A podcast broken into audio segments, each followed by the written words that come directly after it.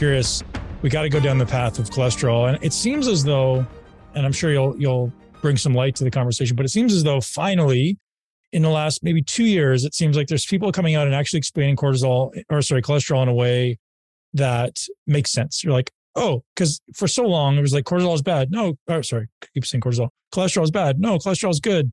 You need it. You don't need it. It should be this. It should be that. And now finally, we're like, okay, it seems like we're starting to finally clear away the mud and get a little bit of clarity around cholesterol. And I would love it if you could, give us some insight into cholesterol's implications specifically around cardiovascular function. Yeah, I know this is an area that you're very well versed in. Well, good cholesterol is good. You need cholesterol. It makes hormones, so you need cholesterol. Your body makes most of the cholesterol in the liver that you need. And so it's when cholesterol becomes oxidized or becomes damaged and small that it is an inflammatory cholesterol, which I say an inflammatory product that can get into the vascular wall and cause plaque. And as you know, I'd say 50% of heart attacks or more occur on only mild blockages because of inflammation. Now, when you take in cholesterol, when you take in fat, as long as you're taking in good fat, your body needs fat to make lipid layers and cells. It's when you take in a lot of bad fat that it becomes oxidized again. The LDL molecule becomes small and dense, and it damages the endothelial wall. There are two parts. There's the glycocalyx, which is this blanket over the endothelial cell. And elevated glucose can damage the glycocalyx. Insulin resistance damages the glycocalyx. Hypertension damages the glycocalyx. And once that starts, you can repair it. But if you continue the cycle, that's what's going to lead to inflammatory vascular disease. And so you need to eat good fats, good carbs, and good protein. You don't want to eat a marble, even though we all may love a big fat ribeye or porterhouse that's marbled. Well, that's not really the best thing in the world for you. Now, a lean flat iron or a rib steak or, a New York strip, that's fine. You need carnitine. You need stuff that you get from red meat. Yeah. It's really balanced in the diet. It's not all or nothing. So is it the saturated fat itself in the fatty steak that's the problem? Because you have these camps that say there's no challenge with saturated fat whatsoever until you add carbohydrate. When you mix the two, it's the kiss of death. And so I'm curious your thoughts on, what is it about red meat, the fatty red steak, that is the challenge? It's the saturated fat. It's saturated fat, period. You're going to eat some saturated fat. Yeah. But again, as you've read, when you mix it with carbs, it's even worse. But your diet should not be high in saturated fats. That is not good for anybody. We're not talking about olive oil. We're not talking about, almonds or nuts or seeds. We're talking about, potato chips. We're talking about beef jerkies that you buy over the counter that are not natural. We're talking about marbled steaks. I think eggs are fine. So if we're going to talk about things like eggs, unless you have the genetics of an APOE 4x4 or a 3x4, 2x4 is very rare. It's the 4.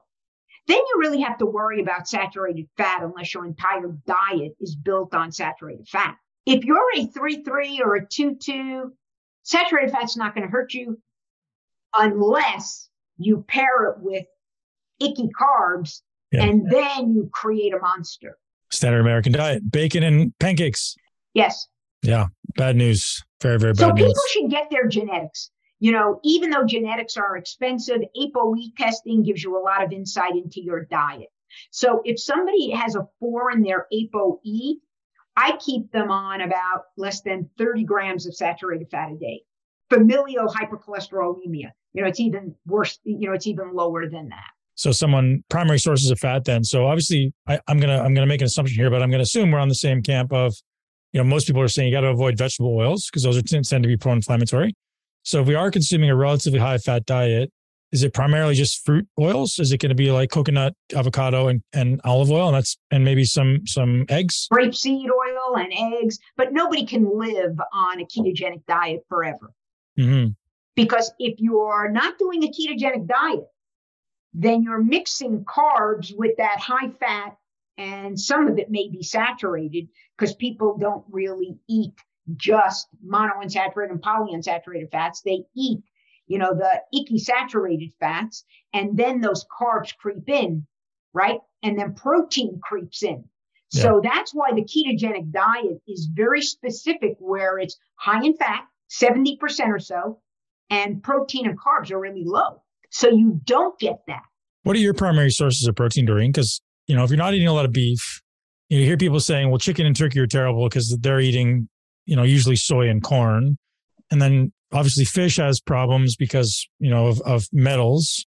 So like, where are we getting our protein? Where are you suggesting we get, you know, let's say 80% of our protein? I'll give you the cardiology answer, plant-based. Just okay. Like the Mediterranean diet. If yep. you ask Doreen what she does, I grew up in the same world, Ben, that you grew up in. Yep. I love steak, right? I don't eat it every day. I eat chicken, and it's really, you know, chickens that are running around on a farm, the same thing with eggs. So, you know, I live in Asheville, North Carolina, and there is a wonderful place here that the chickens and the everything run around. They're just eating off the grass, no toxins, no nothing. I get my eggs and my chicken. Do I eat a lot of fish? Well, it's hard to get really good fish in Asheville, North Carolina. But when I lived in the Northwest, I ate freshwater fish, and I ate salmon, and I ate those things in moderation because of the mercury and all the other stuff. So really you can't, and I eat grass-fed organic meat. So, you know, I do the best I can. Now, can I get enough protein? Can you get enough protein as lifters eating chickpeas? No. Eating beans? No. Are they not pro-inflammatory, Doreen? So, you know, pea protein. Can be. Yeah. Yeah. So I'm that's like, I'm trying to avoid inflammation. That's usually the lens through which I pass everything. And then I'm like, okay, well, beans and pea protein, are these not driving up inflammation? They can. Depends on the person. So, you know, there's two sides of every coin. Oh, never eat red meat. Well, that's not realistic. Always eat legumes. Well, first of all, that's not realistic. And they can be inflammatory, you know, in people. Right. So, you know, there's a balance. And I always try and encourage people to eat real food. And I know that the bodybuilders listening say, I can't get all that real food into me. I need to do protein shakes. Do a clean protein shake, you know, if anything else. You say it's not realistic, like not eating, like I'm not a realistic person. I'll do whatever the hell I need to do to optimize, but it seems like there's so much, maybe I think so, to be honest. So what I would like to get to the bottom of is like eating for your genetics. I feel like this has to be the next frontier. And I think we're getting closer, but based on, you know, the SNPs and what you're expressing and obviously your history, there's got to be someone, hopefully in this world, there may be a group of people working on, you know, you enter a little bit about your health data, you enter your current blood panel, you talk about your, or you enter your DNA, and all of a sudden it goes, here's the foods that your body needs right now. And you run this every 3 months, and you just, I could based on your goals, of course, but I could exist on whatever the hell it tells me to. Because as a bodybuilder, as you understand, like I removed pleasure from food in general, right? It's usually like, I just kind of eat to either be satiated, to fuel my next workout, or I don't know, because it's social. So there's a company called 4x4 Genetics that actually does that. Oh, wow. And, you know, I have used it a bunch with patients, and they've changed their diet, but I haven't had anybody be able to maintain a purely, unless they totally wanted to give up meat. If they didn't want to do that, it's hard for people to really do that. So this company's advocating vegan diets? Oh, no. It basically looks at your genetics and looks at what you should and shouldn't eat. Now, I eat basically a 70% plant-based diet. Okay. It's the other 30% that's not purely plant-based. Half my plate is vegetables. There's a small amount of carbs and a small amount of protein. But my plate is basically vegetables. Yeah, I say the same. I say I'm 50% vegan and 50% carnivore, but it's probably more like what you're saying. It's like 75% of my plate is vegetables, a little bit of fat, and then a decent sized portion of protein. Right, because I put olive oil on it. So yeah. Yeah. I think where the lines get really blurred, and again, I think it's always going to be that way. It's just, I mean, that's why people look for coaching is it's like, it has to be nuanced. It has to be circumstantial. It has to be goal dependent and seasonally dependent. And where the lines get blurred is between longevity and performance, right? And I think those two will always be at odds at some level. Although I'll say, if it's a listener, I'm sure you'll agree, is health is at the foundation of all performance. So you first optimize for health, and then you start stacking things on top for performance. That's really how I address everybody is like fix the base level health first, which is why these conversations around hormones are so great because most people come and as you know, they're just a mess. They're broken. And so is hormone intervention the biggest lever we have? Hormone and lifestyle. Lifestyle. Yeah. But it's people want a pill. I don't know how many people you deal with who say, just give me something to fix it. It's not that easy. Yeah. You mentioned earlier the GLP-1 agonist, semaglutide. I don't know if you mentioned on our something or somebody I was listening to earlier in the day, but I'd be curious to your opinions on that. If you have any clients using it and if you have any experience with that. Yes, I have experience with semaglutide. I have experience with tesofensine, which is another one. And the new one that just recently got FDA approved and now it's going for weight loss, tirzepatide. I've experienced with all of them. And really, they work.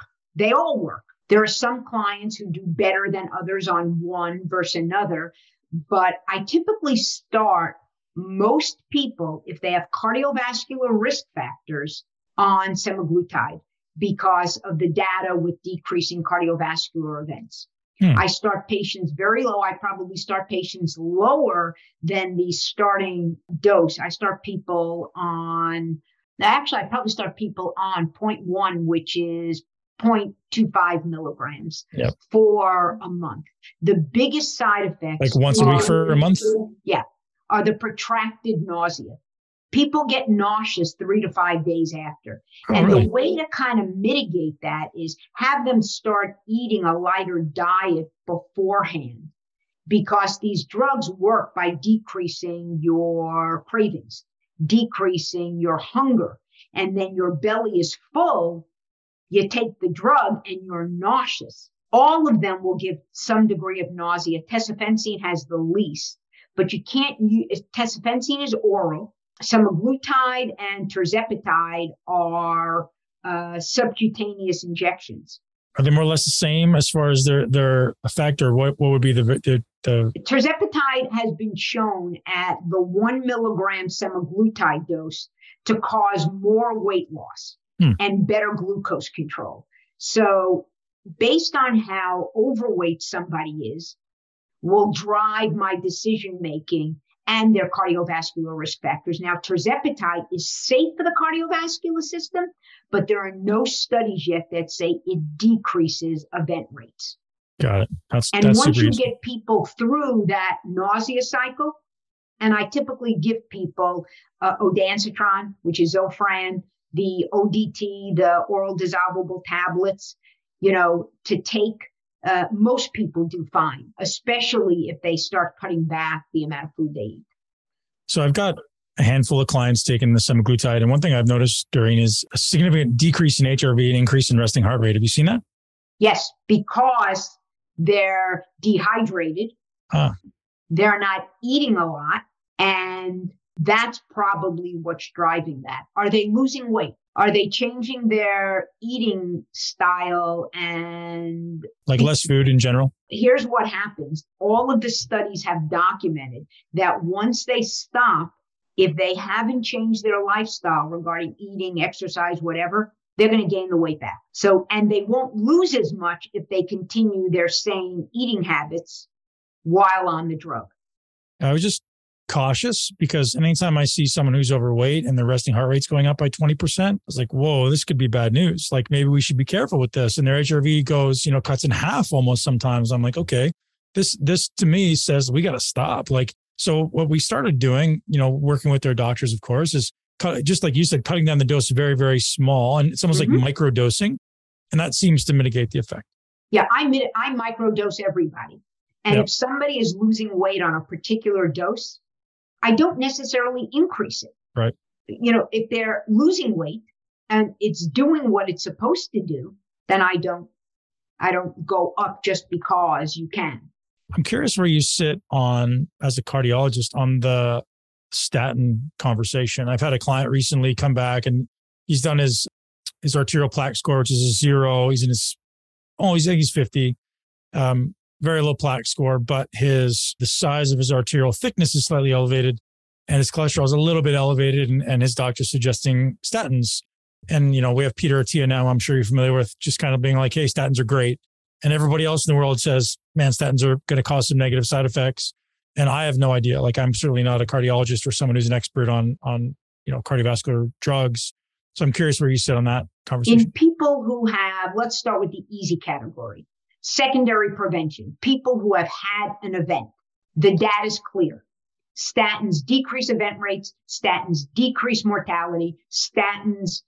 It's an immune modulator. It decreases inflammation. Do you have to keep them on the statin forever? That depends on how inflamed they stay, how they change their lifestyle. Primary prevention is a little harder. The patient you described has subclinical vascular disease. Their CIMT is a little thick.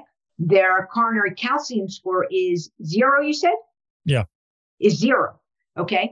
And I don't know what their advanced lipid panel shows, what their LDL particle number is, or any of those other things. But in that guy, if he doesn't want to take statins, if he changes his lifestyle, changes his diet, and I would do something like niacin or Reggie's rice. Things didn't change, because if he changes his diet and eats more of a Mediterranean style diet, you know, you'll decrease event rates by 20%. So before I would put that guy, if he's adamant about not taking a statin, and I tell him all the good stuff statins do.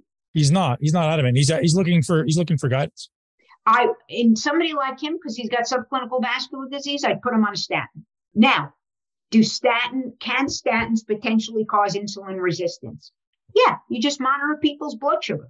Do statins cause cognitive impairment? That data is kind of like not that great out there. You know, it's a matter of balancing the evils of cardiovascular disease, which in somebody like that guy, if he's got minimal plaque, that, you know, his calcium score is 0, but that doesn't mean he doesn't have soft plaque or minimal plaque. It just means it's not calcified. He can drop dead of a heart attack. And we know he has a thickened CIMT. So that guy gets a statin for me. Does that come from the increased size of the CIMT? Does that come from heavyweight training? Can that influence it? It only if he's inflamed. It's all driven by inflammation, right? Vascular disease is a chronic inflammatory disease. So it's going to be driven by inflammation, insulin resistance, damaging the glycocalyx and the endothelium. So would we look at like an aggressive 3 to 6 month protocol to drop inflammation systemically, like doing everything we can and then reassess, or would you go straight to a statin? I'd put them on Arterosil. It has been approved for plaque regression. So I'd put them on Arterosil, 1 or 2 BID, do aggressive lifestyle stuff. You won't see plaque regression probably in 3 months, but you can in 6 months. I'm not familiar with Arterosil. I'm just looking it up. I'll find it's made by Calroy. Oh, glycocalyx regenerating product. Yes. Interesting. You have to violate the glycocalyx in order to get endothelial dysfunction, in order to get a thickened CIMT or coronary plaque. Any negative effects to Arterosil? No, I haven't found any. And I've been using it for a while. I use it on everybody. I use it on people with leaky guts. It's not indicated for that, but look, they have an endothelium also. I should say it's not approved for that. Is this over the counter or is this prescription? No, it's over the counter. Oh, wow. That's wonderful. Good to know. That's a big one right there. That's great. And so that was perfect segue into, if you've seen any other interventions actually reversing arterial plaque. I want to be respectful of your time. I know, so I apologize for going long, but no, you're fine. You're fine. Yeah. Yeah. Have you seen any other interventions? That's the big one. And statins. I mean, the statin data is out there. Yeah. Have you looked at any enzymes like serrapeptase or natokinase? I've seen some people talking about the potential, or even, I don't know if you know, there's a guy out there who's kind of preaching high-dose vitamin K and saying he's reversed all his arterial plaques. I'm curious if you've ever come across any research on that or seen any. Yeah, vitamin K drives calcium towards the bone and away from the carotids. I don't know what high dose is. I don't know how long they have to be on it and how big the studies were, but depending on the patient and their overall risk, I stick to two things, which is statins and Arterosil. In somebody who has just a little bit, like if, say, you want CIMT, you want the intrametal thickness to be less than 0.5, say somebody's is 0.7. I wouldn't necessarily put them on a statin. If they didn't want to take a statin, I'd start with a Mediterranean diet, Arterosil, all the lifestyle things to decrease inflammation. I'd love to separate this into two kind of directions. First, healing the endothelium. Yep. So, and second, boosting nitric oxide production. I'm sure those are very closely related, but for someone who, let's say, is a little bit older, they notice some erectile dysfunction, maybe they notice the absence of vasodilation in different ways, blood flow, or whatever. What should be the first steps of intervention, or maybe all the steps of intervention, depending how many there are? Obviously, we know remove the things that are doing harm, change the diet, as far as anything in addition to that supplementally. Yep. Well, I think there's two answers. Acutely, so if your body can make nitric oxide, then you have to take a product that actually produces nitric oxide for you. And that's what we do, and that's what no other company or no other product out there does. But then, I don't want to create a Band-Aid or a short-term fix. We understand what leads to endothelial dysfunction, what leads to loss of nitric oxide production, and we know how to fix it. So we have to repair the endothelium. So number one, you've got to stop doing the things that disrupt it. As I mentioned, if people got to start recognizing, are they using mouthwash? Are they exposed to fluoride? Are they on antacids? And then stop using those. And then there are things that are clinically proven to restore and activate nitric oxide production.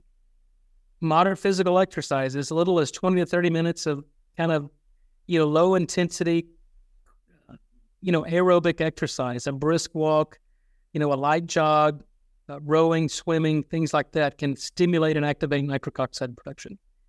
We and others have published that the mechanism of certain dietary patterns, whether it's the Japanese diet, a plant-based diet, the nitrate that's present in those vegetables is converted by the microbiome to nitrite and nitric oxide that can prevent BH4 oxidation, recouple the NOS enzyme. And the other beauty about, certain foods is the high antioxidant capacity that then provides a buffering for the oxidative stress so you don't get BH4 oxidation, NOS uncoupling, and decline in nitric oxide production. So those are the kind of the simple, practical things people can do that's actually cost savings, right? You no longer have to buy mouthwash. You can get off your antacids and then just buy a toothpaste that doesn't have fluoride and just go exercise in the sun for 20 or 30 minutes. And, in most cases, that's sufficient. But when all else fails, then, we have products that do it for you. So you brought something up there that you hadn't mentioned previous to that, and that's the sun. And that's something that I'd love to dig into if you have any insight there, because it seems like nitric oxide production from sunlight exposure, infrared, and nitric oxide, in my opinion, seem to go up. Is that absolutely true? So when nitric oxide's produced, as I mentioned earlier, it's a gas. But when it's produced, it has certain targets. It can bind to metals. It can bind to cysteine thiols on proteins or sulfur groups. And then when we're exposed to certain wavelengths of light, especially kind of the full spectrum infrared, that frequency of light will liberate nitric oxide bound to metals. And that's why there's blood pressure lowering effects of sunlight. And that's why infrared light therapy is effective. But you have to have sufficient, what we call photolabile stores. We published on this, I think, in 2001, that there's nitric oxide release, or what's called storage forms of nitric oxide that can be released by certain wavelengths of light. So if you want to enhance the effects of light therapy, then you restore your nitric oxide production through our products or through eating some more green leafy vegetables, and then go out in the sun. So now you've improved nitric oxide production. You've titrated up these photolabile stores. Now when you go outside, you re-release that nitric oxide dilates blood vessels, improves blood flow, oxygenation, normalization of blood pressure. But you have to have the nitric oxide bound in order for certain wavelengths of light to release it. What are your favorite dietary sources of nitric oxide? You know, if we look at what the data tell us, it certainly comes from dark green leafy vegetables on average. But as I mentioned earlier, you know, depending upon where you live, how the vegetables are grown will determine and dictate how much nitrate's found in those vegetables. But broadly speaking, the darker the green leafy vegetable, the more nitrate it typically has. But, you know, the caveat here is that you have to have the right oral bacteria. So you could eat a plant-based diet and be completely vegan, but if you're using mouthwash or if you have fluoride in your toothpaste that destroys the microbiome, then you're not going to get any nitric oxide benefit from that diet. In fact, nitrate is inert in humans. If you don't have the right bacteria, then you just sweat it out, you poop it out, and it's excreted in your urine, and it goes completely unchanged and unmetabolized. And that makes sense, right? The bacteria.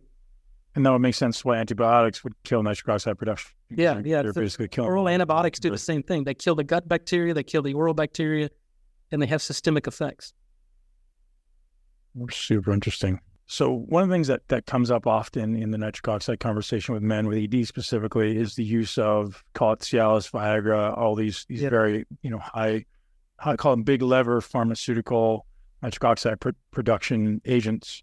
What's your thoughts and opinion on that? Well, it's a misconception because these drugs do absolutely nothing to nitric oxide. Yeah. They potentiate nitric oxide signaling.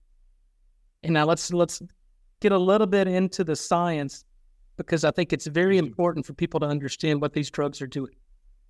So when nitric oxide is produced in the lining of the blood vessel, it's a gas, right? So as a gas, it can diffuse in all three dimensions. So part of that gas diffuses into the smooth muscle, and its primary target is an enzyme called guanylyl cyclase. So when nitric oxide activates guanylyl cyclase in the smooth muscle, then that enzyme makes a second messenger called cyclic GMP. And then cyclic GMP is what's responsible for the calcium mobilization, smooth muscle relaxation, and dilation. So drugs like Viagra and Cialis, what we call phosphodiesterase inhibitors. So phosphodiesterase are enzymes that break down cyclic GMP. So nitric oxide increases cyclic GMP production, phosphodiesterase enzymes quickly degrade it.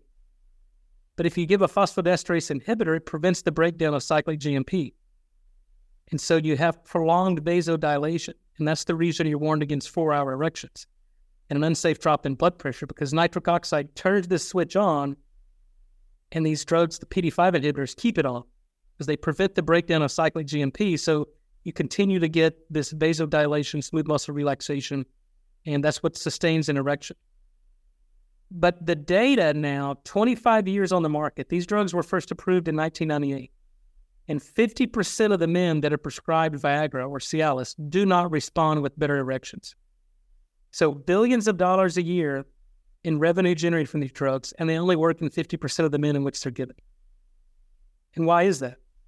It's because that the people that don't respond to Viagra and Cialis, they don't make enough nitric oxide to activate cyclic GMP production. So if there's no cyclic GMP around, these drugs have nothing to prevent their breakdown, right? So this tells us, and we've got clinical data to corroborate this, if we give nitric oxide, now you can take the patients who don't respond to Cialis or Viagra with better erections or symptoms of BPH. Now you can make them respond. And more importantly, I think, if you restore nitric oxide, now you can decrease the doses of these drugs, making them, number one, safer, and number two, more effective. But best case scenario, there's never a condition in ED where there's an overactivity of phosphodiesterase enzyme.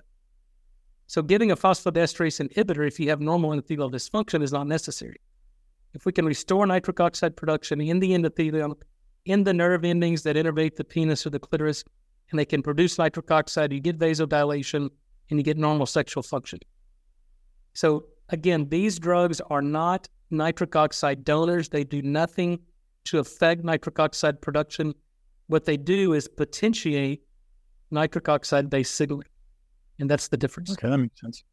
So one of the things that came up for me as I was doing some research for the prior chat is the concept of diet, and obviously the prevalence right now of the debate between vegetarian diet and carnivore diet. And I noticed somewhere you mentioned if someone is, pre-diabetic or has diabetes, a carnivore diet can be okay. So am I quoting you correctly on that? And is the inclusion of vegetables not a requirement for these dietary nitrates?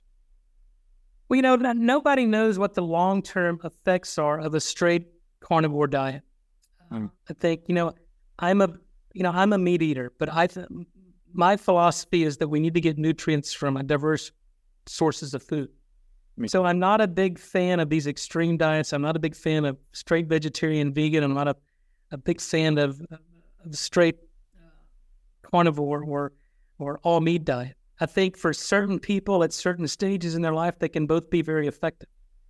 Because really the data, if you have patients with overt cardiovascular disease, 90% occlusion of the coronary arteries, the data on a plant-based diet at plaque regression and reversing coronary artery disease is pretty impressive.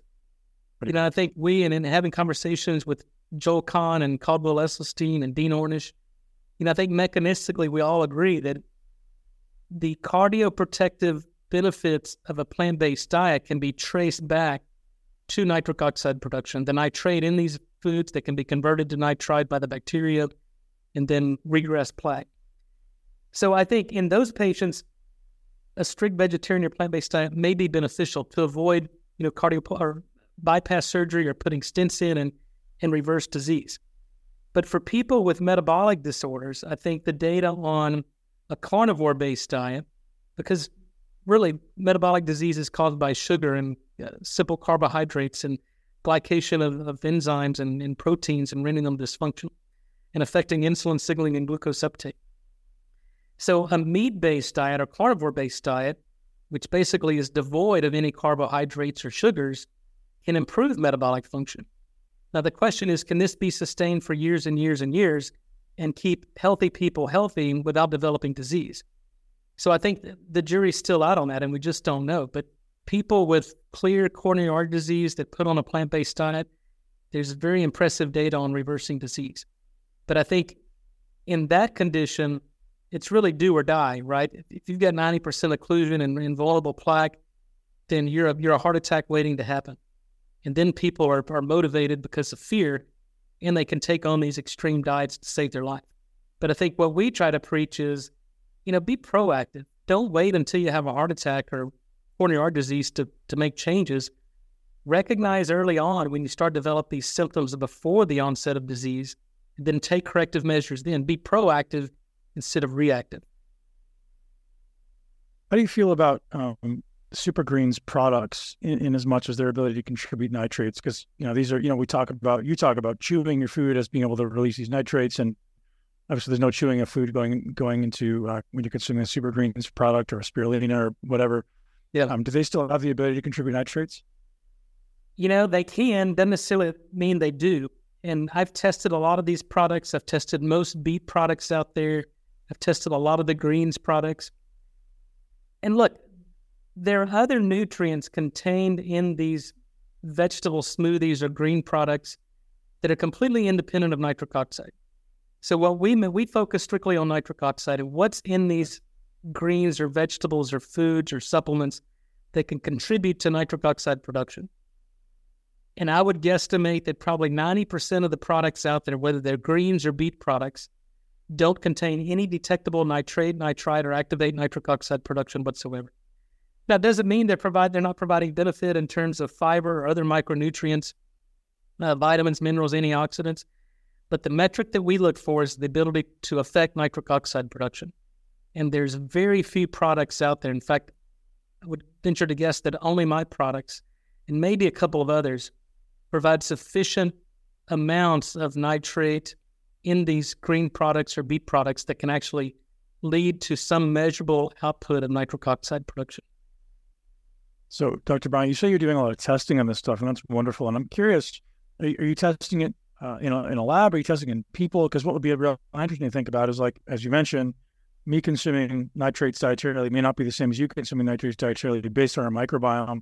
So I'm curious if you're using a wide array of people or what exact mechanisms. And then also the reason I'm asking is like, how do we test it? Should we be using nitrate sticks in our saliva or in our urine, or what would be the most proven method?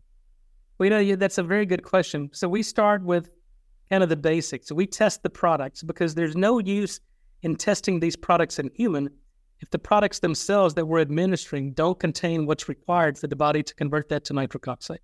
So that's the first thing we do. We test this through HPLC that quantifies the amount of nitrate and nitrite in these products. And again, 90 to 95% of the products out there don't contain any detectable nitrate and nitrite. So there's no need to go do any further testing beyond those because They cannot work. They will not and they cannot work. So we put those in a category by themselves. And then what we do is we take, if this particular product contains a certain amount of nitrate, then we know that the person that we're administering this to has to have the right oral microbiome, has to have sufficient stomach acid production in order for the human body to take that nitrate in that product and metabolize it into a bioactive form of nitric oxide that can dilate blood vessels, improve athletic performance. So in those products, we take a wide variety of people, and then we give it to them. We can start an IV, and we do serial blood draws. And then we look at the ability of the body to increase either plasma or salivary levels of nitrite. And so if they increase salivary levels of nitrite, then that tells us that the bacteria are present. So when you consume these products, it takes at least 90 minutes. So you got to consume it. It's got to be swallowed. It's got to be absorbed in the gut, transported to our salivary glands. We got to secrete the nitrate in our salivary glands. The bacteria have to respire on it to convert it from nitrate to nitrite, then we got to swallow our own saliva and get nitric oxide in the acid environment of the stomach. So what we're finding is even if you take these products that have nitrate in, whether nitrate capsules or beetroot products, but people are using mouthwash or fluoride or they're taking in acids, they don't get any nitric oxide benefit from those. So in that case, it's difficult, if not impossible, to determine who would respond with better performance or better blood pressure lowering effects from those products because everybody's different. Your microbiome is completely different than mine. You may be taking in acids or may have achlorhydria for whatever reason, and my body may be able to produce stomach acid. So I'm going to get a much better effect from that type of product than you would, and some people are not going to get any effect at all. And that's the problem I have with a lot of these companies calling their products nitric oxide products because by our metric, and how we define nitric oxide activity of certain products is completely different than any other company out there. And they don't like that because it's basically telling the truth that their product may work in 10 to 15% of the population. And I'm not interested in providing a product that works in 2 out of 10 people. It's not what I think. Right. We understand the science to the extent that we create nitric oxide in every single person that takes our products. We control and dictate the metabolic fate. We release nitric oxide, whether you have the right bacteria, whether you have stomach acid, whether you're using a fluorinated toothpaste, whether you have endothelial dysfunction or not. Our products produce nitric oxide gas. So would this make an argument for a first-line intervention for some people being dietary acid, like enzyme and dietary stomach acid, like HCl, and some type of a probiotic, maybe even prebiotic, as being kind of a first-line intervention to start rebuilding that aspect of the system? Yeah, so the oral bacteria are completely different than the gut bacteria, right? By design. So most probiotics on the market are designed to restore the gut bacteria, lactobacillus, a lot of the communities that we've identified. But what we're finding through our research is lactobacillus in the mouth shuts down nitric oxide production. And most pre and probiotics that I've tested on the market do absolutely nothing to the oral microbiome. In fact, I've submitted a number of patents on this because we know which bacteria are responsible for this nitrate metabolism into nitric oxide production. And they're not found in any probiotics. You know, the FDA wanted us to do long-term safety studies on these non-pathogenic commensal bacteria, which is somewhat humorous. But anyway, those are the regulatory bodies. So to answer your question, we're still trying to figure that out. How do we restore the oral microbiome in the absence of mouthwash use or fluoride exposure? And we're starting to get a good handle on that. And, what we're finding is the lozenge that we generated, most pathogenic bacteria are sensitive to nitric oxide. And because our lozenge has a resident time of about 5 to 6 minutes in the mouth, it kills the bad bacteria, helped restore the diversity of the oral microbiome, and improve nitric oxide production on its own. And it also recouples the enzyme in the lining of the blood vessel.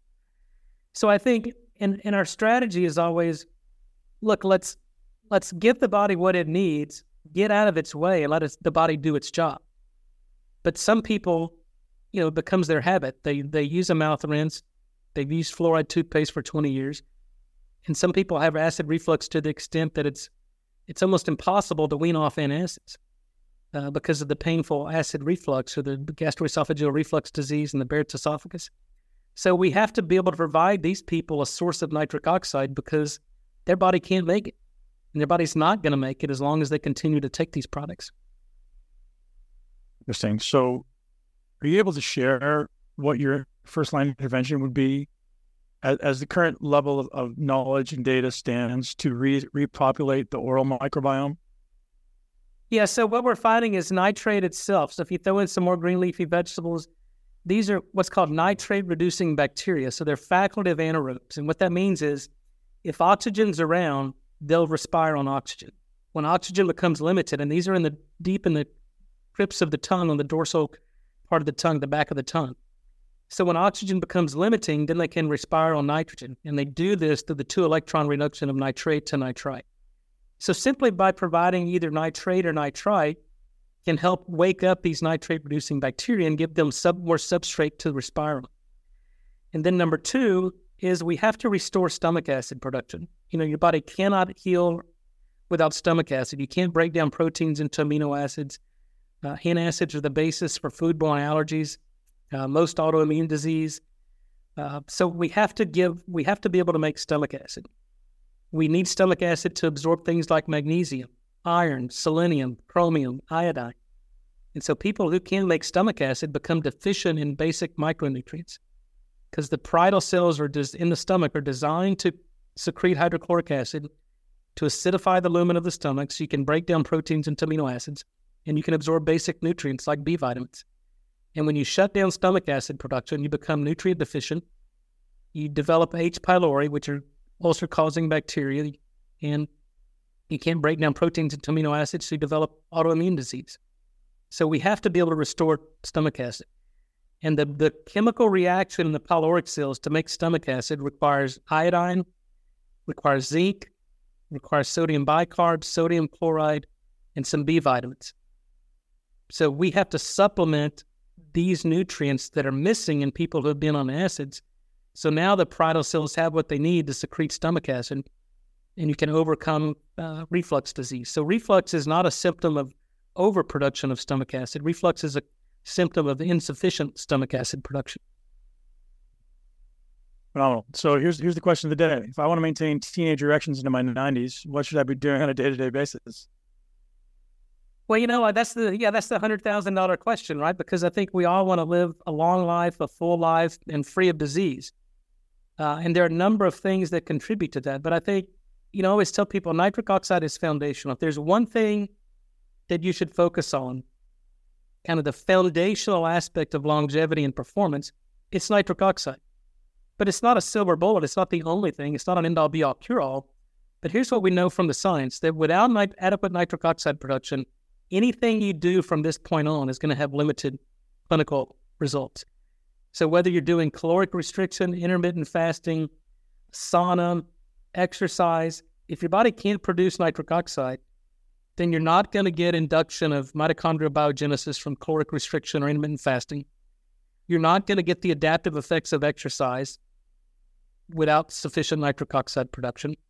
And then, when we talk about kind of the objective measures of longevity, the telomeres become shorter. The length of the telomeres, the ends of the chromosome, are dependent upon the cell's ability to produce nitric oxide to activate an enzyme called telomerase to prevent telomere shortening. The cell can't make mitochondria, which are the energy production organelles of the cell, without nitric oxide. And nitric oxide is what controls the efficiency of mitochondrial ATP production. And then the other aspect of longevity and regenerative medicine are stem cells. We're constantly wearing ourselves out, and it's the job of our stem cells to mobilize, differentiate, repair, and replace dysfunctional cells. And nitric oxide is the signal that tells our own stem cells to mobilize and differentiate. So aging is really just wearing ourselves out and the inability to repair and replace tissues. It's not the loss of stem cells. It's the loss of stem cell function. And that stem cell function is dependent upon the cell's ability to produce nitric oxide to mobilize endogenous stem cells to go and repair. So again, everything we know about human performance, longevity, health and wellness, nitric oxide is foundational. But if you have low testosterone, nitric oxide is not going to help that. If you have low thyroid, nitric oxide is not going to fix that. If you've got dental infections or exposed to other toxins, nitric oxide is not going to affect that. So we have to dig a little bit deeper and figure out and optimize each individual, and that's the whole basis of personalized medicine. But unless we restore the production of nitric oxide, then nothing else is going to work. In your experience, what do you see as being maybe the greatest contributor, maybe if you don't know how well up to date you are with the data or just your experience in general? So it all actually starts with endothelial dysfunction. The endothelium is the inner lining of your arteries. It's 1 cell thick. And if you stripped out your endothelium from your arteries, you'd have the surface area of 6 tennis courts. So your endothelium is the protective coating that prevents stuff that's floating through the lumen where the blood is flowing from the wall itself. And if the endothelium gets scratched up, and that's when plaque is more likely to develop. So all the things you mentioned, could saturated fats cause it, could high cholesterol cause it? Can, but you have to first have endothelial dysfunction. And so the endothelium releases something very important called nitric oxide. Nitric oxide is a short-lived gas. Nitric oxide causes the muscle and the artery to relax, so that improves blood flow, that improves blood pressure.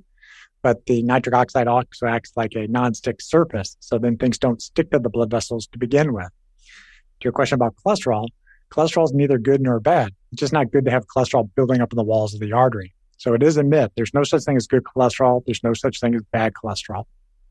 There's just cholesterol. And every cell in your body needs cholesterol. Without cholesterol, you die. So you use your cholesterol to make your sex hormones, to make your bile acids, to digest your fats, to make your cell membranes. So cholesterol is something that's needed by every cell in the body. Most of the cells make their own supply, but the liver is the production factory for it. So you make these things called particles. The particles full of cholesterol, triglycerides, which are mostly energy, different vitamins, and different things called phospholipids, which are building blocks for the cells. And those particles are made in the liver. They get shipped out through the bloodstream. So if they stick to the walls of the artery, they're more likely to drop off their cargo in the walls of the artery than to drop them off in your muscle. So you want to go looking at the particles, because the cholesterol is important, but it only matters where that cholesterol gets deposited. Very cool. So what are the root causes of this endothelial dysfunction?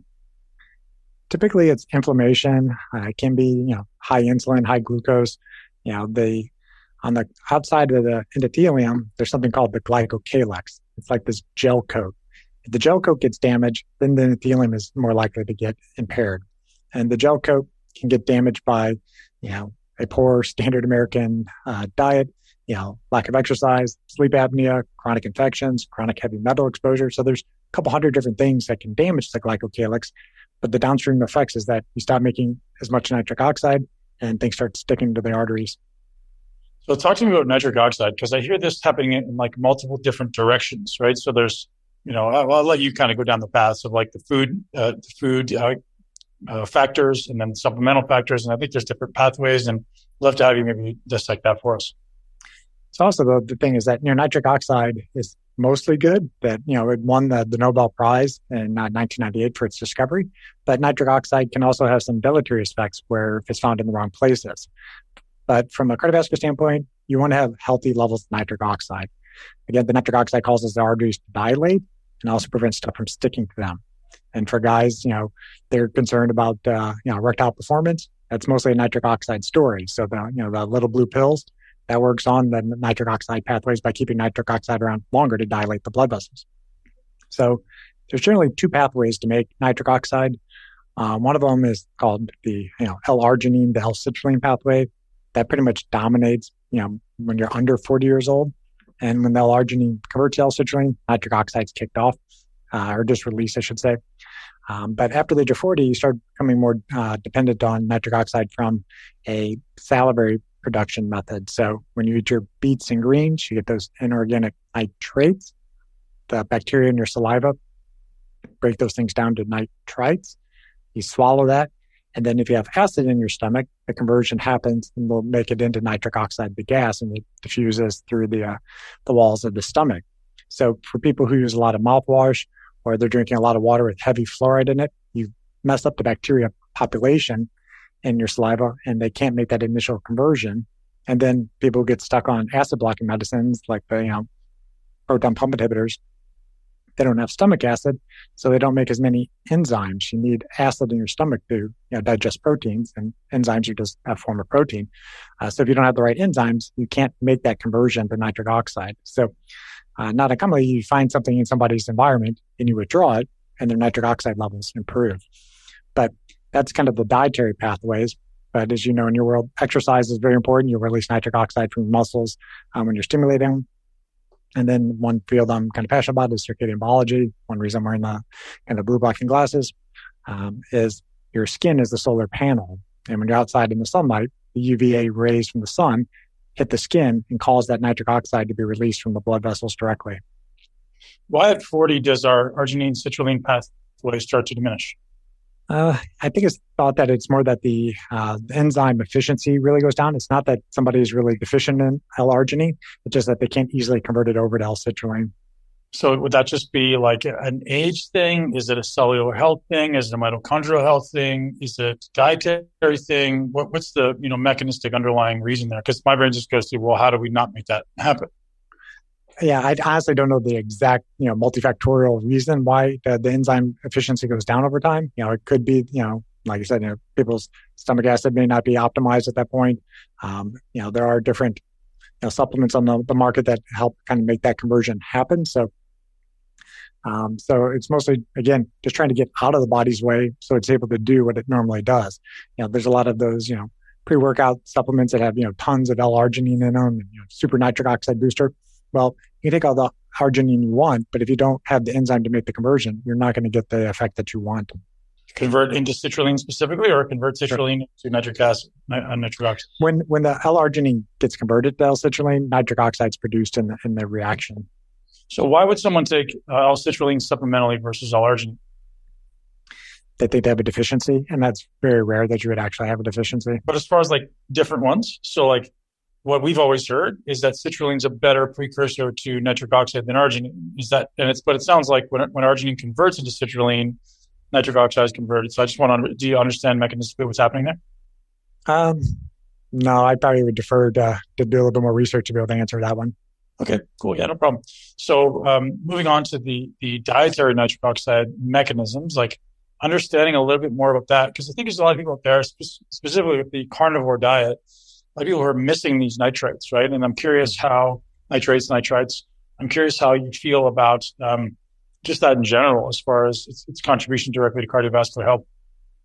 So, I think there are many patients who are doing, carnivore diets, or they're also just, experimenting with their diet and seeing how things, affect their arterial system. And that's kind of the great kind of debate, is a carnivore diet heart healthy? Could be. So tests don't guess, what are your arteries doing with that nutrition change? So, get a good set of blood work before you do a big nutrition change. And then if you have access to it, there's different non-invasive ways to test the health of your arteries and nitric oxide production. So if you do those tests and you have good nitric oxide production, make the dietary change, go full carnivore if you want, and then, reject, 30, 45 days later and see what your arteries doing with the response to that nutrition change. Does too much protein negatively impact nitric oxide production? Not that I know of. Yeah, interesting. I've heard some thoughts around it negatively impacting. I just wasn't sure what I would know mechanistically. Yeah, I don't have anything off the top of my head that would negatively do that. Okay, good to know. Yeah, good. That kind of refutes some of the theories I've heard, or at least I'll do some more digging. So walking us down some of your, some more paths as far as what people can be doing to support this optimization of heart function, right? As you've seen, as we spoke about last time, there seems to be a really large number of people in our space, in my fitness space, having heart attacks. And, there could be some talk around, as we spoke last time, with the vaccine. There could just be obviously the idea of these comorbidities existing. I'm curious what you think as far as best practices. I know you're obviously big on circadian biology, but What else should we be looking at as kind of the big levers to optimize cardiac function? So the first thing is just do a bigger deep dive into, you know, what are your true cardiovascular risk factors? Because most people know if they have high blood pressure, high blood sugar, quote, high cholesterol, you would know if you smoked and you would know if you're obese. You know, those are 5 risk factors for cardiovascular disease, but there's probably 400 risk factors. Yeah. You know, the arteries respond to 3 major insults. So they'll either, you know, respond with oxidation, inflammation, or autoimmune dysregulation. And those will lead to ultimately the downstream endothelial dysfunction. So there are more advanced blood work that you can look at. There's, you know, 5 or 6 different inflammatory markers you can see, like how on fire is your body? You know, just looking at somebody from the outside, they can look very fit on the outside, but their arteries could be 20, 30 years older from the inside. Maybe that person doesn't sleep well. Maybe that person, you know, is a super hard charger and they never have a rest day. So their body's never able to recover. So just because you look fit on the outside doesn't mean that your arterial system is healthy. So start with a good, you know, history and physical, you know, does that person sleep? You know, what is the nutrition regimen, all that, you know, circadian biology, but then do an advanced lipid panel with some inflammatory markers. And then, you know, my area of expertise is doing non-invasive testing to look at the arteries way before you actually have an event. You know, by the time you wait for somebody to have a heart attack or stroke, you know, you probably had 10 years before you could have intervened on that person. Unfortunately, you know, many people's first sign that they have any plaque in their arteries is that they're having the heart attack. So, you know, the classic symptoms of chest pain, pressure, shortness of breath, you know, exercise intolerance, those are good, you know, red warning signs that, hey, you probably have a blockage in your artery. You need to go get that checked out. And those are the people that, you know, when they do a stress test, either a, you know, exercise stress test or a chemical stress test, they're likely going to fail the stress test. And that leads to intensifying their medical therapy, you know, potentially a revascularization with a stent or bypass surgery. But the people that, you know, you really want to catch are the people in their 40s and 50s who have no signs that there's any problem. You know, you want to go looking earlier. So the tests that you would look at are, you know, 2 that would look at the endothelial function. One of those tests is called an EndoPat. The other test is called the max pulse. After that is, you know, if the endothelium is impaired, you would look at how thick the walls of the artery are. If the wall of the artery is starting to get thicker, then there's more likely plaques can start developing. That test is called a carotid intimal medial thickness test, or CIMT. It's an ultrasound of the neck artery, and will give you a vascular age. This famous physician from the 1600s, Thomas Sydenham, that had said, man is as old as his arteries. So again, you could be 45 years old biologically, but your arteries could be 65 years old. So you find that person, and you're much more aggressive with their medication, supplements, and lifestyle, trying to stabilize that plaque so they don't go on to have an event. And then a test that many people, even in the carnivore world, are familiar with is the calcium score test, or the CT coronary calcium score test. Great test. I use it all the time. You know, calcium's supposed to be in your bones. It's not supposed to be in the walls of your arteries. If there's evidence of calcifications in your arteries, that indicates that plaque is present. And the more calcium, the more plaque is present. But you can sometimes get fooled with the calcium score test of being 0 because maybe you're just not that further down the pathway of atherosclerosis. So you have endothelial dysfunction, you're starting to get some vessel wall inflammation, you're starting to get some soft plaque. Those aren't going to get picked up on a calcium score test. It's going to be a couple of years before that plaque maybe calcifies. So there's a lot of people on the internet say, hey, I got a calcium score 0, I'm good to go. That doesn't necessarily ring true. You know, there's still, you know, a chance that you have soft plaque that could rupture and cause an event. Okay, so coming back just a step, you mentioned all the endothelial function tests. I'd love to have you just walk us through them and then maybe have some best practices supplementally or otherwise to optimize that. So there's a couple of tests that you can do on your own. There's a couple that you would need a doctor's office to be able to get. You know, the kind of the quick and dirty ones at home are, you know, what is your normal blood pressure? You know, blood pressure is pretty much, you know, a direct reflection to how much nitric oxide your body can produce. So if your blood pressure is consistently greater than 120/80, you know, you probably have some type of nitric oxide dysfunction, and you got to go dig into why is that happening. So if you have normal blood pressure, you likely have, you know, pretty good endothelial function. There are also companies that sell nitric oxide salivary strips. You know, you put a dab of saliva on it and it'll change colors like litmus paper. If it's bright red, your body's making a lot of, you know, nitrate conversion through your saliva pathway. So that's kind of the easy ways to do it at home. In the office, 2 tests I use. One is a test called the max pulse. It measures something called the pulse wave velocity. looks like a regular pulse ox that you put on finger to measure your oxygen levels. But as the blood leaves your heart and it goes through your blood vessels, when it gets down to your fingertip, if it's a healthy artery, it should expand and contract quickly. So I tell patients it's kind of like an accordion. So the artery should expand and contract real quick. If it doesn't, and your arteries are like a lead pipe, the blood will race down there, bounce off it, and bounce back and reflect really fast. So the analogy is, you're in the pool and you're splashing water on the, the wall or whatever, and you see that water bouncing back to you. Well, if it comes back really fast, you have lead pipe arteries. Lead pipe arteries either have a lot of scar tissue in it, or they just don't release any nitric oxide, and they're just like really clamped down. The way you know if it's kind of permanent is you optimize their nitric oxide, and their blood pressure improves, and their pulse wave velocity improves. Great, you've kind of reversed at an earlier stage. The other test that I frequently will offer patients is a test called an EndoPat. It's non-invasive. It's a 15-minute test, validated mostly at the Mayo Clinic against some of the invasive tests that we used to do. We used to put wires past people's blockages in the coronary arteries and measure how severe the blockage was, past the blockage, or I should say the flow past the blockage was versus the flow before the blockage. But unfortunately, people don't have to have an invasive cath just to get this data anymore. So the EndoPat test essentially is a 5-minute test where you're measuring the flow in each fingertip. Then there's 5 minutes where you have a blood pressure cuff on your non-dominant arm and pump up the blood pressure cuff over their systolic blood pressure. So not dangerous, but you usually will get that pins and needles sensation in your hands. And it looks like a little flat line on the monitor for that arm. After 5 minutes, you open up the blood pressure cuff. The blood rushes back down into the hand, and you'll get what's known as reactive hyperemia. That means that the small blood vessels, as they see that large volume of blood coming back, they'll have shear stress. That shear stress will cause nitric oxide to be released from those arteries. If you release nitric oxide, then the arteries will open up and the flow improves rapidly. And the test gives you a number. It gives you something called the reactive hyperemia index, or RHI. If your number is under 1.68, you have endothelial dysfunction. If you're less than 2.1, you're normal but not optimal. And optimal would be over 3 to 4. A 3 to 4 is not common, but 3 to 4 means that your arteries are tripling or quadrupling in size when they're under stress. So it's a great test to tell people, okay, you are optimizing for your nutrition, your circadian biology, your exercise. Okay, keep doing what you're doing. Or if it's low, okay, these are the things you can support the body's ability to make more nitric oxide. So specifically on that test, is just walk me through the logic of it. So I block the blood flow into my lower arm, I release it, and as the blood flows in, the blood vessels dilate, and so the ability to dilate extensively, that's what we're ultimately looking at. So if it's a 1.68, that's you didn't dilate that much. So, or is it refractory time? What exactly is it measuring? So it's measuring the brachial activity, the brachial arteries, the artery that's in your bicep going down into your forearm.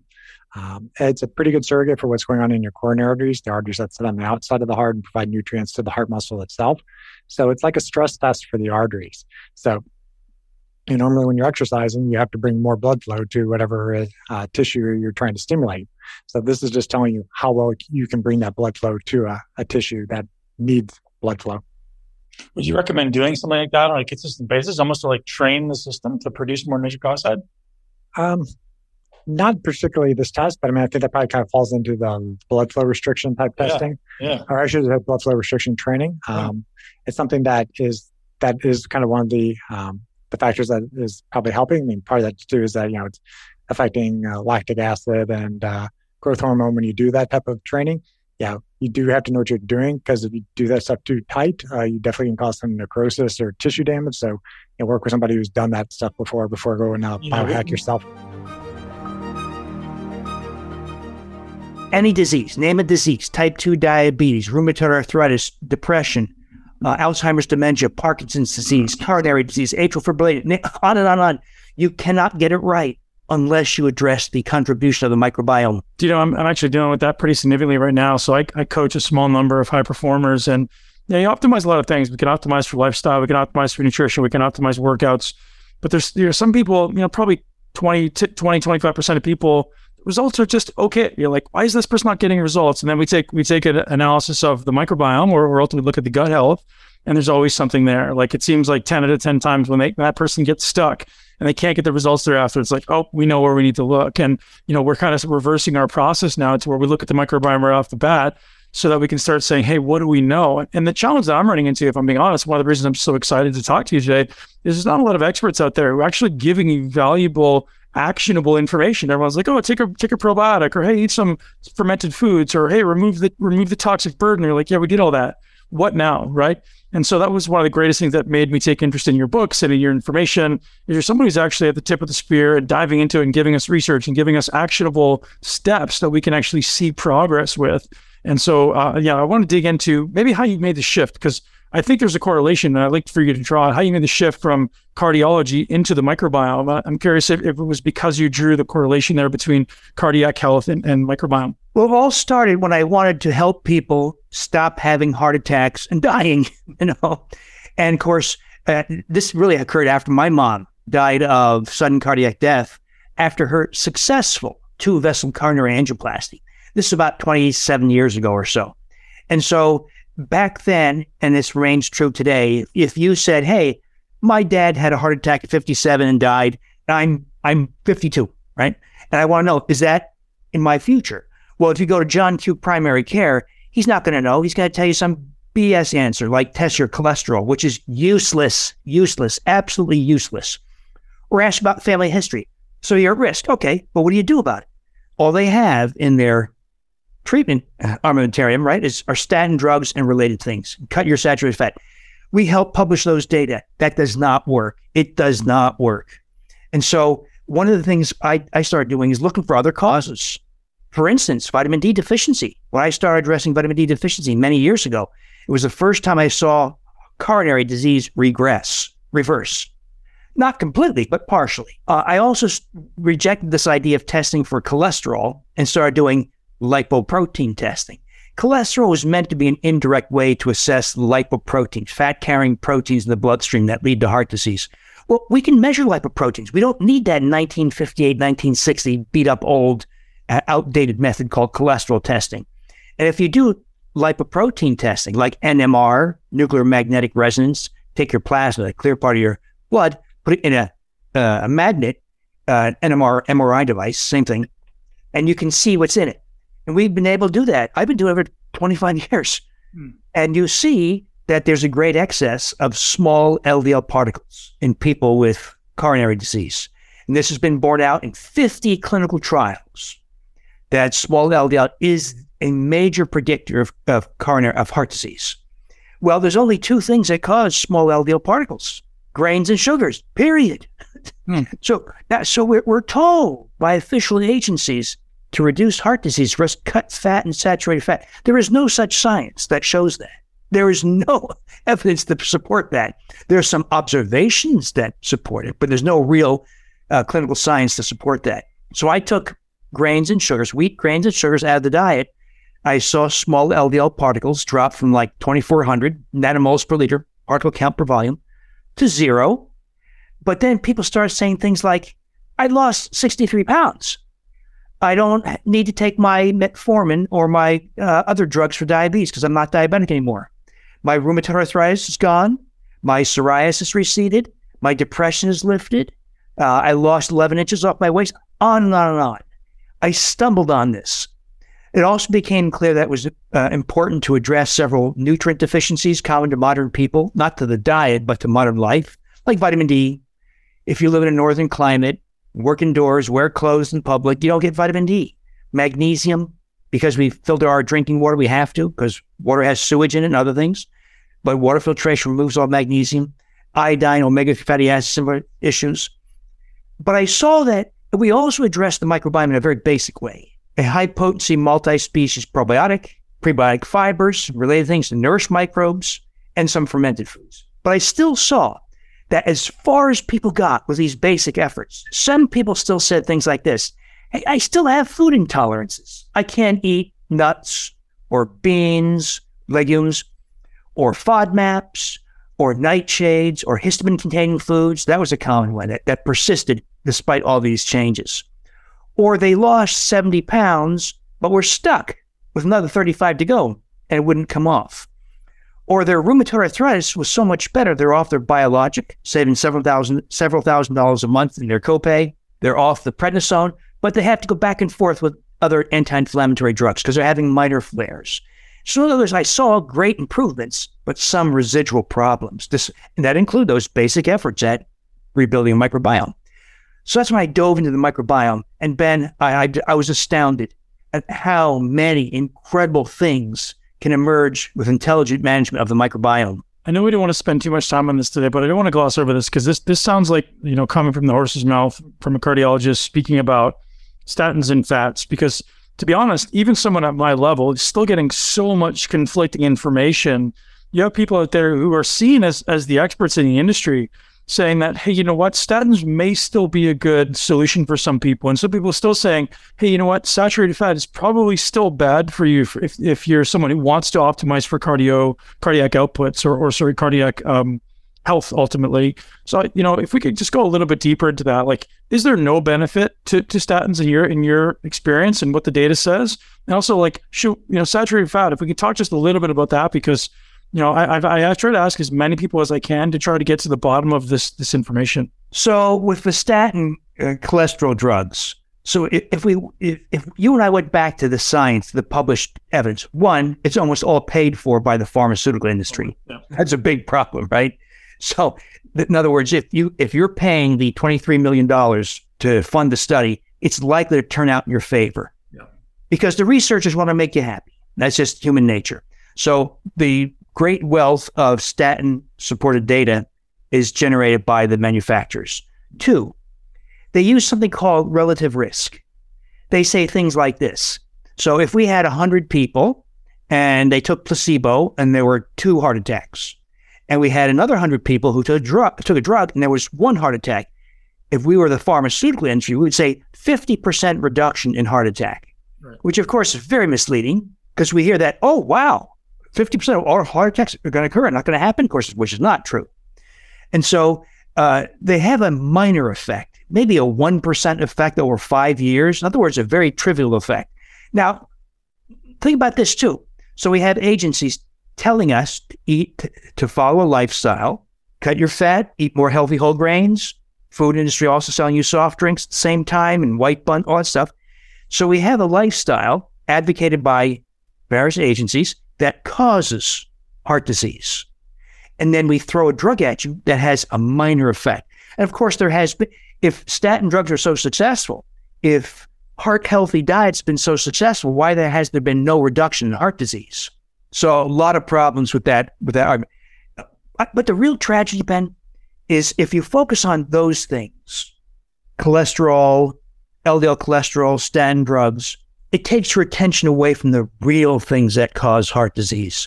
And so no one's paying attention to insulin resistance or inflammation or the thing that comes from a disrupted intestinal microbiome, endotoxemia. If you pay attention to those things, you have magnificent control of cardiovascular risk, and you don't need to, and of course, ignore the silly dietary guidelines, and you have magnificent control over cardiovascular risk. Thanks for listening to the Muscle Intelligence Podcast. For full episode guides with important takeaways and bonus resources, head over to muscleintelligence.com/learn. If you enjoy the show and find value in the content, please subscribe, share this podcast with at least one person you know and love who would benefit from this content, leave us a review, and support our sponsors. You can see the full list of show sponsors, discounts, and get exclusive Muscle Intelligence deals at muscleintelligence.com/resources. To join our private community and get VIP access to my masterclasses, upcoming muscle camps, and other resources that we don't post anywhere else, head to muscleintelligence.com/community. Most of all, thank you very much for your trust, for your time, and most importantly, for supporting health and fitness in this world. Enjoy your day, and I look forward to seeing you here next week. Thank you so much for tuning into Muscle Intelligence. If you enjoyed today's episode, please be sure to share it with at least one person you know. Make sure you're subscribed so you never miss an episode. This podcast is for information purposes only. The statements and views on this podcast are not medical advice. This podcast, including Ben Pekulski and the producers, disclaim responsibility for any possible adverse effects from the use of information contained herein. Opinions of guests are their own, and this podcast does not endorse or accept responsibility for statements made by guests. This podcast does not make any representations or warranties about guest qualifications or credibility. This podcast may contain paid endorsements or advertisements for products or services. Individuals on this podcast may have a direct or indirect financial interest and products or services referred to herein. If you think you have a medical problem, consult a licensed physician.